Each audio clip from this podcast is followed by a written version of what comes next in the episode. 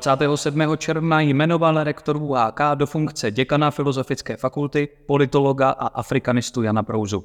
Ten svůj mandát ve volbách obhájil, když získal 10 z 11 možných hlasů. Jak naše Filda poroste pod jeho vedením v druhém funkčním období? Na co dobrého naváže? Jaké změny nás čekají? A co jsou největší výzvy, kterým bude Hradecká filozofická fakulta čelit? Hostem pořadu UHKaFFé je Jan Prouza. Dobré odpoledne. Dobrý den. A od mikrofonu srdečně zdraví Jakub Novák. Díky, že jste s námi.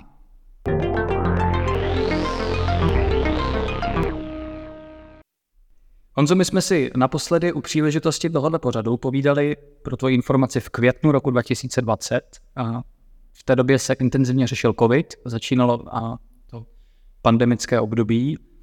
Seděli jsme v téhle kanceláři, která ale ještě nebyla zrekonstruovaná. Filozofická fakulta byla před brutální a rozsáhlou rekonstrukcí.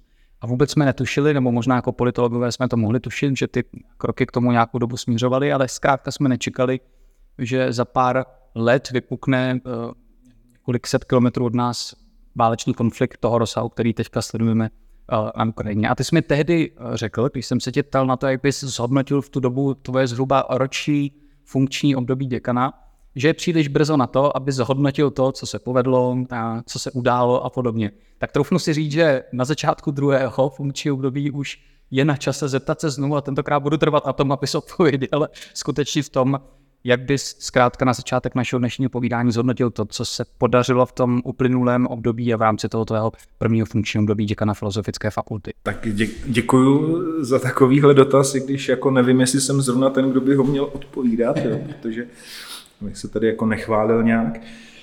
Já si myslím, že se podařilo zvládnout tu obrovskou výzvu spojenou právě s covidem, s tím, že jsme se jako celá fakulta přepnuli do toho virtuálního prostoru. Za to patří samozřejmě obrovský dík všem kolegyním a kolegům a stejně tak i studujícím, protože i pro ně to byl jaksi zásadní zlom a změna a myslím si, že jsme to všichni společně zdárně zvládli. Stejně tak, jako jsme zvládli další velkou výzvu, kterou byla rekonstrukce, celková vnitřní rekonstrukce naší budovy, kvůli které jsme se museli vystěhovat na jinou budovu, pak se zase nastěhovat zpátky. Minulý rok vlastně v září jsme ji slavnostně otevřeli, no a od té doby jsme samozřejmě se potýkali s celou řadou těch provozních záležitostí a troufnu si říct, že drtivou většinu z nich už jsme vyřešili. Takže to byly asi takový mezníky, které myslím si, že jsme zvládli. Ta krize na Ukrajinu na nás dopadla zprostředkovaně, samozřejmě přes nárůsty cen energií a v podstatě všeho, větší tlaky na mzdy zaměstnanců.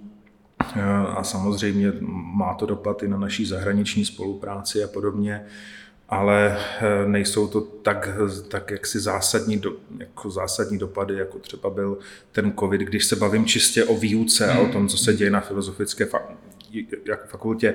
Vůbec to nechci srovnávat, protože ta hrůznost vlastně covidu a války na Ukrajině je úplně jiná.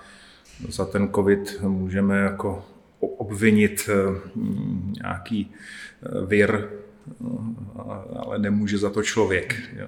Nebo do velké míry samozřejmě, kdežto ta válka je čistě lidská záležitost a vždycky je do velké míry vypovídá o tom, čeho všeho je člověk schopen dělat jako jiným lidem a to si myslím, že na druhou stranu i může ukazovat důležitost filozofických fakult a vzdělávání právě v těchto oblastech, řekněme, jako je právě humanita a společnost. Kdybys měl ale zmínit nějaké aktivity, ke kterým jste jako přistoupili, ne protože se prostě děli a museli jste na ně reagovat, teď mířím k tomu covidu třeba, na který prostě bylo potřeba reagovat.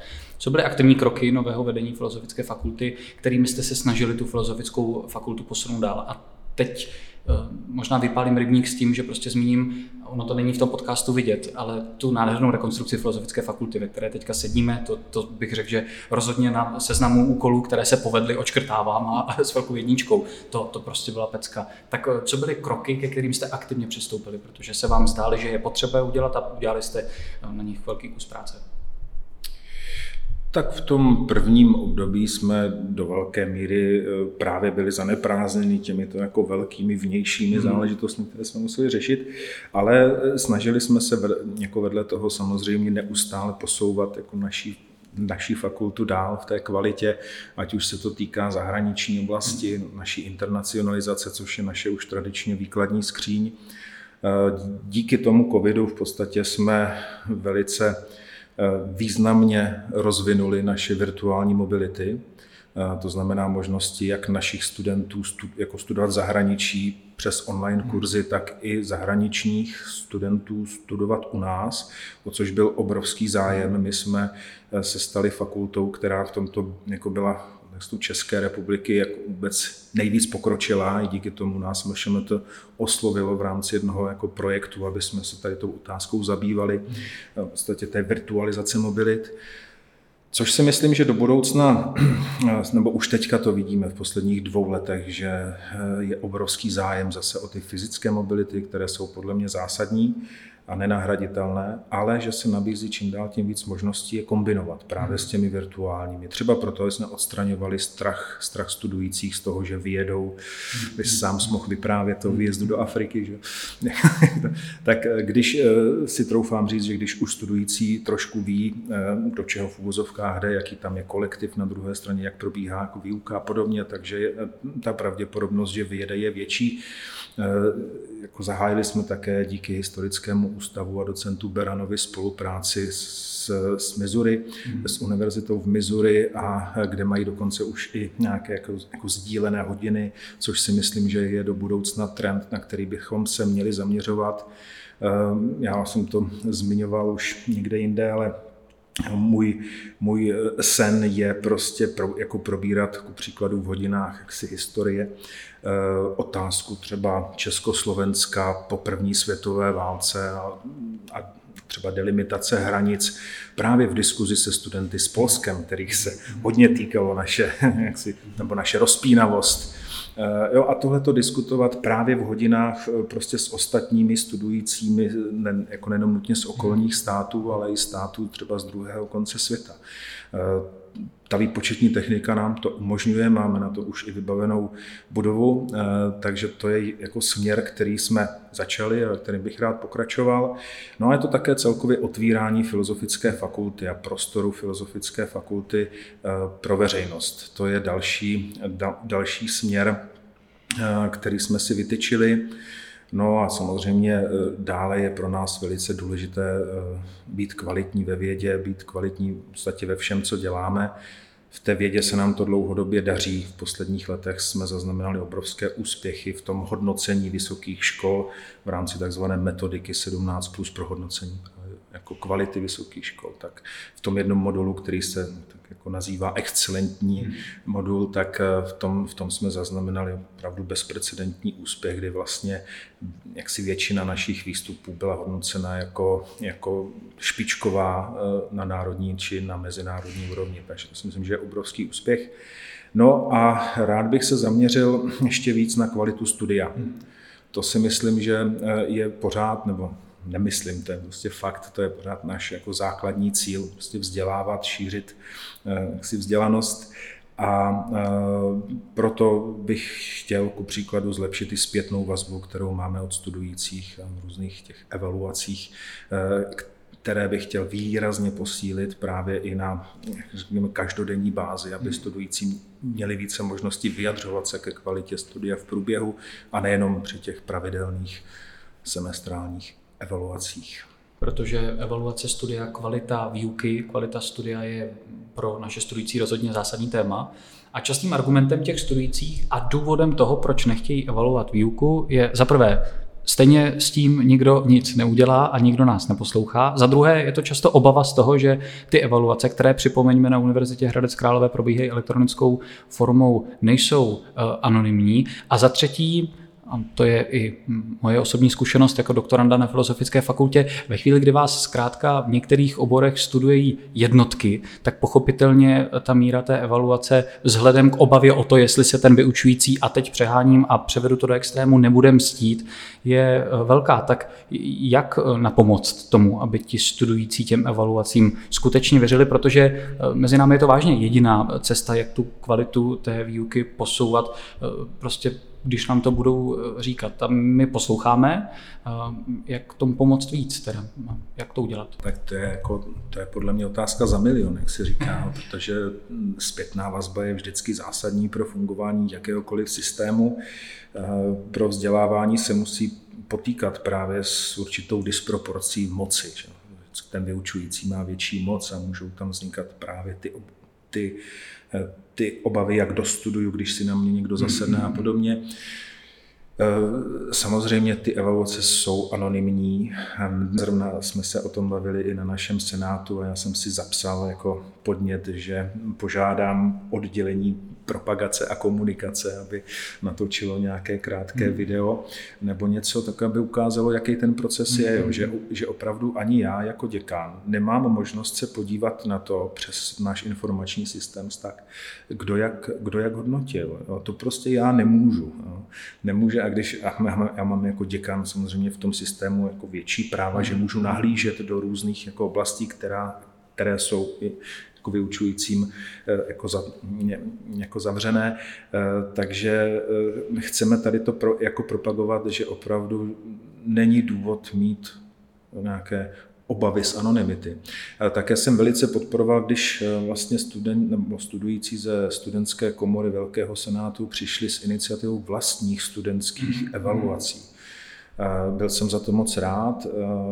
Doufal jsem, že mě to jako děkanovi poskytne právě zpětnou vazbu, kterou třeba se bojí napsat, ale neposkytlo. I tady v těch evaluacích, které byly čistě na studujících a neměli jsme do ně jako fakulta nebo univerzita, že můžu jako nahlížet nebo cokoliv, stejně tam nevyplývaly ty problémy, které jsem trošku třeba čekal, že budou. Takže já si myslím, že to je jako jeden z nástrojů, který musíme optimalizovat. Troufnu si říct, že některé otázky v tom stávajícím formuláři, a to zmínil třeba na našem malém fakultním senátu pan doktor Trousil, jako ze sociologického hlediska prostě nejsou úplně optimálně jako položeny. Takže chceme to otevřít i na Velkém senátu, aby se ten systém jako změnil, aby byl i přátelštější pro pracoviště, co se týká vyhodnocování, kvantitativního jako vyhodnocování těch výsledků. Prostor pro změn a pro zlepšení, nebo prostoru tam je dost, si myslím. Nesouhlasím, nebo mrzí mě ten dojem, který jako zaznívá, že se stejně pak nic nestane. My jsme k tomu na katedře politologie, kde jsem dříve působil, nebo později i jako děkan, tak jsme to vyhodnocovali velice pečlivě a minimálně v jednom případu, když jsem byl jako děkan, to vedlo i jako k pracovně právnímu postihu, ku příkladu. Jo, ale to jsou ty největší extrémy. Spíš ty komentáře se týkají třeba vhodnosti zařazení toho předmětu do určitého semestru a spíš jsou to takové jako velice zajímavé podněty potom při reakreditaci, což se studující nemusí dozvědět. I proto ale dneska pracoviště jsou motivována k tomu, aby reagovala přímo na ty evaluace. Takže doufám, že i tady to jako povědomí o tom, že to vliv má, tak se nějakým způsobem rozšíří, protože my musíme taky skládat účty z toho, jak s tou evaluací zacházíme. Jo, takže to určitě není tak, že by jsme to zametali pod koberec nějaké podněty, nebo že by jsme se to rozhodli jako vysedět, jak se říká. No a co se týká toho doktorského studia, tak tam samozřejmě takové případy jsou, ale řeší se to na celouniverzitní úrovni, že ty evaluace třeba u doktorského studia se dělají jako celouniverzitně nebo celofakultně, aby tam ta anonymita jako byla. Vedle toho samozřejmě máme další nástroje v rámci celé univerzity nebo i fakulty. Jsou tady senátoři studenčtí, na které je možné se anonymně obracet a řeší podněty jak od studujících, tak i od zaměstnanců. Budeme mít i novou ombudsosobu od nového akademického roku, takže další možnost pro studenty, kam se obracet.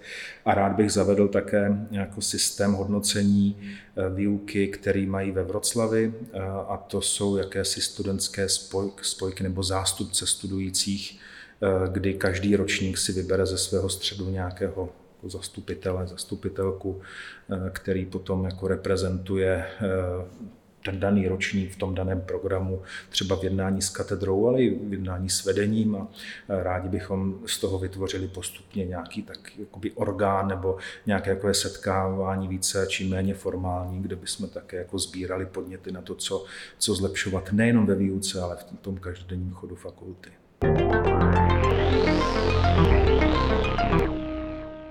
Posloucháte pravidelný pořad Filozofické fakulty Univerzity Hradec Králové UHKaFFé. Dnešním hostem je znovu zvolený a nově i opět jmenovaný děkan Filozofické fakulty Jan Prouza. Když jsme si povídali naposledy v rámci tohoto pořadu, jak už jsem říkal na začátku, o tvé motivaci kandidovat na děkana Filozofické fakulty, tak ty si s nadsázkou tobě vlastní říkal, že jsi to vlastně dělat nechtěl. Mám pocit, že v rámci toho druhého mandátu už to trošku i dělat chtěl. Ostatně já jsem byl na všech těch setkání se studentskými senátory, se senátorkami, s akademickým senátem, kde jsi představoval svůj poměrně robustní, řekněme, předvolební program.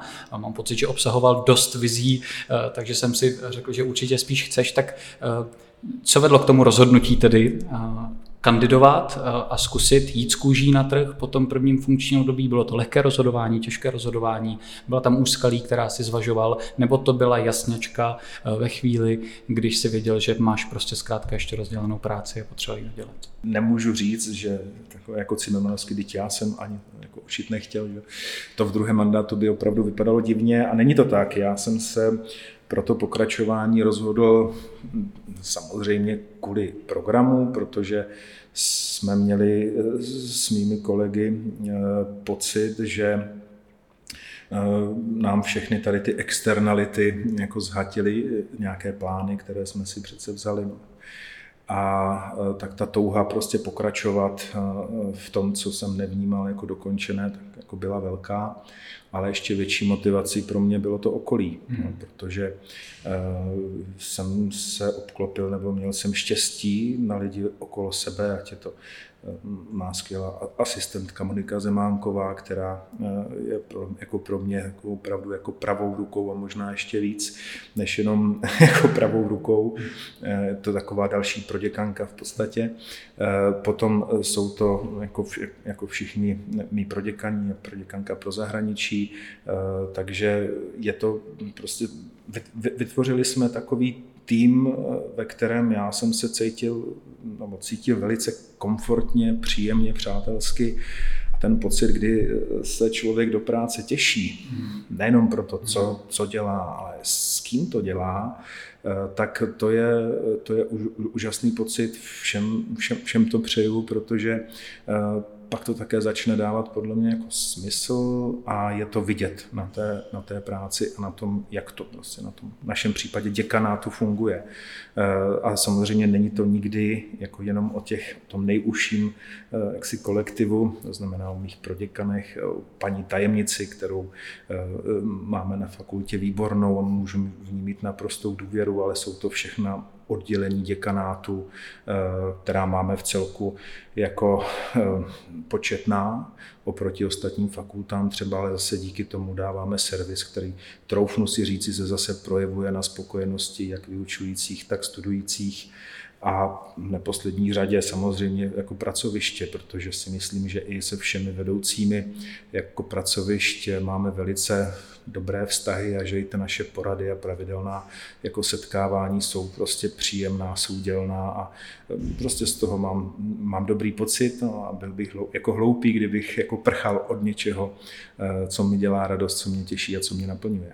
Čekal jsi takovou podporu, čekal jsi takhle jasnou volbu, za prvé, a za druhé, je ta podpora způsobená právě těmi věcmi, o kterých teď tady mluvíš? Je všem takhle hezky na Filozofické fakultě, nebo co je důvod té podpory? Takhle silnou podporu, troufnu si říct, že jsem jako nečekal. Překvapila mě samozřejmě, mě jako příjemně překvapila i i svědomím kvalit mé protikandidátky, takže mě to jako velice příjemně překvapilo a potěšilo. Jaké jsou důvody, to nevím, to bychom se museli ptát asi senátorek a senátorů. Já, jako zaznělo i na obci právě od jednoho vedoucího pracoviště i tady ten argument, že vlastně to prostředí je příjemné, že se na porady dokonce i těší, což je pro mě jako ta největší známka nebo ten největší druh pochvaly, když se na věc, jako je porada vedoucích pracovišť, jako vedoucí pracovišť těší. Protože z ní zpravidla vyplývají nějaké úkoly, že jo, podobně, takže něčemu je jako mnohdy snaží lepší se vyhnout, když z toho kouká nějaký úkol, ale celkově se zdá, že prostě ta atmosféra je jako asi příjemná a myslím si, že i pro ten růst kvality, o který se snažíme, tak je i příznivá. Tak já jako si troufám věřit, že to bylo jako způsobené i tímto. Filozofická fakulta Univerzity Hradec Králové, když tak mě oprav, vzniká v roce 2005. To znamená, že v roce 2025 během tvého druhého funkčního období bude slavit 20. narozeniny. Je z ní 20letá fakulta.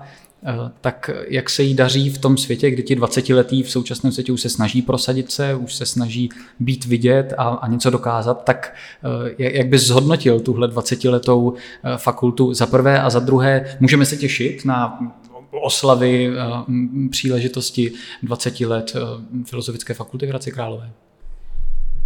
No tak začnu od konce, tak jako rozhodně se na to jako nejenom, že můžeme, ale musíme těšit, protože to bude jako právě jedna z těch možností, jak ukázat, že jsme v Hradci, jak nás ještě víc viditelnit a zpřístupnit pro širokou veřejnost. Takže určitě plánujeme oslavy, protože máme co slavit. Myslím si, že za těch 20 let jako Filozofická fakulta prošla neuvěřitelným rozvojem a každý jako z děkanů a z děkanek se na něm nějakým způsobem podílel, prostě vdechnul jí jako něco ze sebe a díky tomu ta fakulta prostě se neustále rozvíjí, zkvétá, troufnu si říct. Je to takový pro mě jako citát, který je do života hrozně příznačný, že když se někdy cítíme být jako velkými, tak je to tím, že byli velcí ti, na jejich ramenou stojíme. A to si myslím, že je případ Filozofické fakulty. Myslím si, že ku příkladu za mé předchůdkyně paní doktorky Springerové, ta fakulta se neuvěřitelně rozšířila v tom portfoliu, na co všechno se začala zaměřovat. To jsou třeba terénní výzkumy naše archeologické, ze kterých čerpáme velice důležité prostředky pro náš rozvoj a díky tomu i v kontextu filozofických fakult v Česku jsme na tom finančně jako velice dobře. Takže to všechno jsou jako základy, na kterých můžeme stavět a díky kterým troufnu si říct, že Filozofická fakulta si vydobila své místo, a to nejenom v kontextu České republiky, díky té kvalitě třeba ve vědě, kterou jsem zmiňoval. Máme tady vynikající jako vědkyně a vědce světového formátu. Nemůžu nezmínit pana profesora Peregrina z katedry filozofie a společenských věd, za kterým k nám bez nadsázky jak si jezdí přední kapacity ve filozofii z celého světa.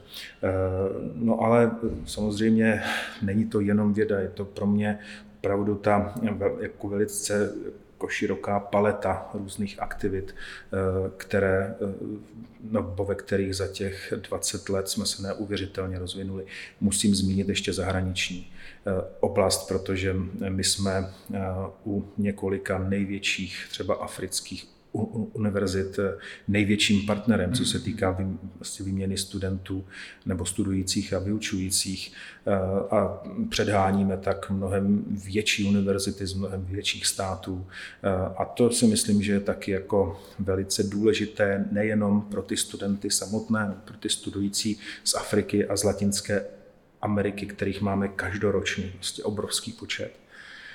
ale je to přínosné i pro nás, pro Českou republiku, protože právě to jsou potom ty kontakty, kteří pozitivně smýšlejí, pozitivně se vztahují k Česku, což nám do budoucna může velice pomoct, jak jako v politice jako takové, tak v ekonomice a v dalších oblastech. Takže i tady si myslím, že jsme se velice výrazně zapsali té krajiny vzdělávacích institucí v Česku.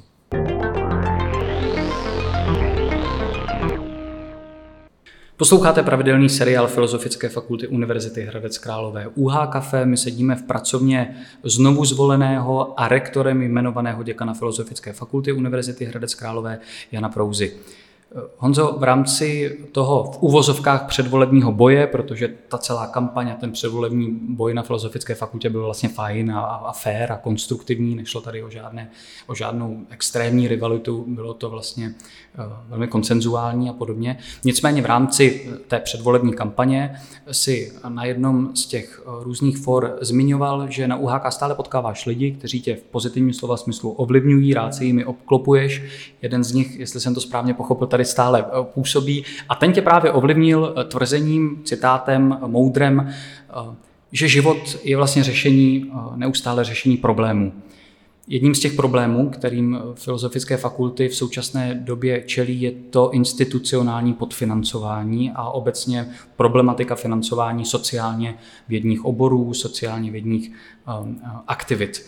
Bude to i tvoje téma v rámci toho druhého mandátu, bude to něco, co je potřeba řešit, čemu je potřeba se věnovat a opět dávám návodnou otázku, protože jsi byl jeden z těch děkanů, který prostřednictvím Asociace děkanů filozofických fakult podpořil tu iniciativu těch senátorů a senátorek, kteří upozorňují na ten špatný stav financování filozofických fakult. Co se dá čekat v téhle oblasti? Tak možná ještě předtím doplním, že ten citát je od Karla Raimunda Popra a je to název publikace, kterou všem vřele doporučuju. Je velice útlá, ale přitom strašně moc inspirativní do života. K té otázce, co se dá čekat, na to je snadná odpověď. Dá se čekat úplně všechno. Protože žijeme v zemi, kde je důležitější nezdanit nebo neuvalit spotřební daň na alkohol. To je důležitější, než třeba nechat studujícím stipendia. My radši zdaníme prostě stipendia, než aby jsme zdanili alkohol. Přitom všichni víme, že alkohol je prostě škodlivý. A to zdanění, to zvýhodnění se týká více jako zahraničních vín vzhledem k naší produkci, ale je to pro nás priorita. Takže žijeme ve společnosti, která má takhle nastavené priority. Není potom divu, že prostě naše obory humanitní, sociálně vědní jsou i v kontextu zemí OECD, těch hospodářsky nejvyspělejších zemí, jsou na chvostu, nebo jsme na chvostu. A týká se to samozřejmě, nebo projevuje se to jako ve společnosti velice viditelně. Bohužel společnost, která není příliš vědomá svých dějin, které nahlíží prostě pořád z pohledu určitých mocenských konstrukcí. Náš oblíbený podcast o přepisování dějin je toho podle mě perfektním příkladem, kolik nebo co všechno z našich dějin jsou vlastně mýty vytvářené za určitým účelem. A to se netýká jenom historie, to se týká současnosti, to se týká průzkumu veřejného mínění, jejich interpretace, to se týká prostě celé společnosti, protože o tom jsou přeci společenské vědy. Takže pokud prostě chceme žít ve společnosti, která je schopná řešit problémy, tak prostě se musíme zabývat tím, jak ta společnost funguje. A to za nás počítač úplně nevymyslí. Já si myslím, že ty humanitní, sociálně vědní obory jsou v tomto velice důležité, protože člověk se chová velice často iracionálně z hlediska nějaké teorie racionální volby a podobně.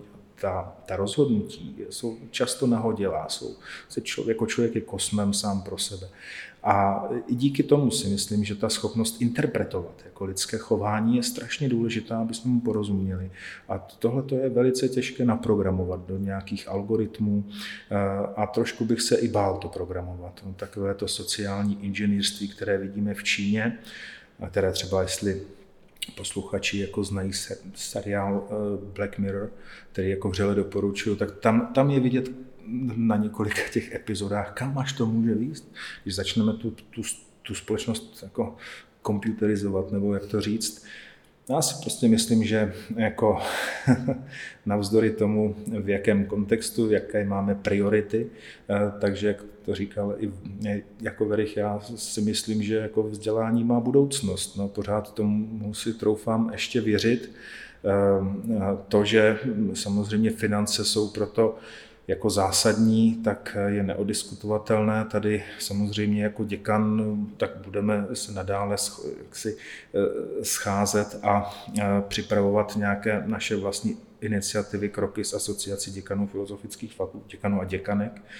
Takže je to tady ta linie boje, jak se na té institucionální úrovni, ale pak je to také prostě prokazovat tu kvalitu tím, co děláme pro veřejnost, jak se tomu říká třetí role univerzity, to znamená přenášení i těch našich poznatků do společnosti a také vlastně ukazování naší relevance, důležitosti na základě našich absolventů a absolventek, aby oni byli nositeli vlastně těch ideálů, které tady jako se to snažíme pěstovat. Úplně na závěr našeho dnešního povídání a připomínám, že posloucháte podcast Filozofické fakulty Univerzity Hradec Králové UHKaFFé. Mě zajímá ještě jedna taková věc a v závěru toho našeho povídání přepínám do osobnější roviny. Ty ses nedávno vrátil z Ghany, tvojí milované, oblíbené, ty jsi byl tím prvním, kdo začal objevovat tu Afriku pro naše výměnné pobyty a podobně. Byl jsi jedním z těch prvních studentů, který tuhle zkušenost měl.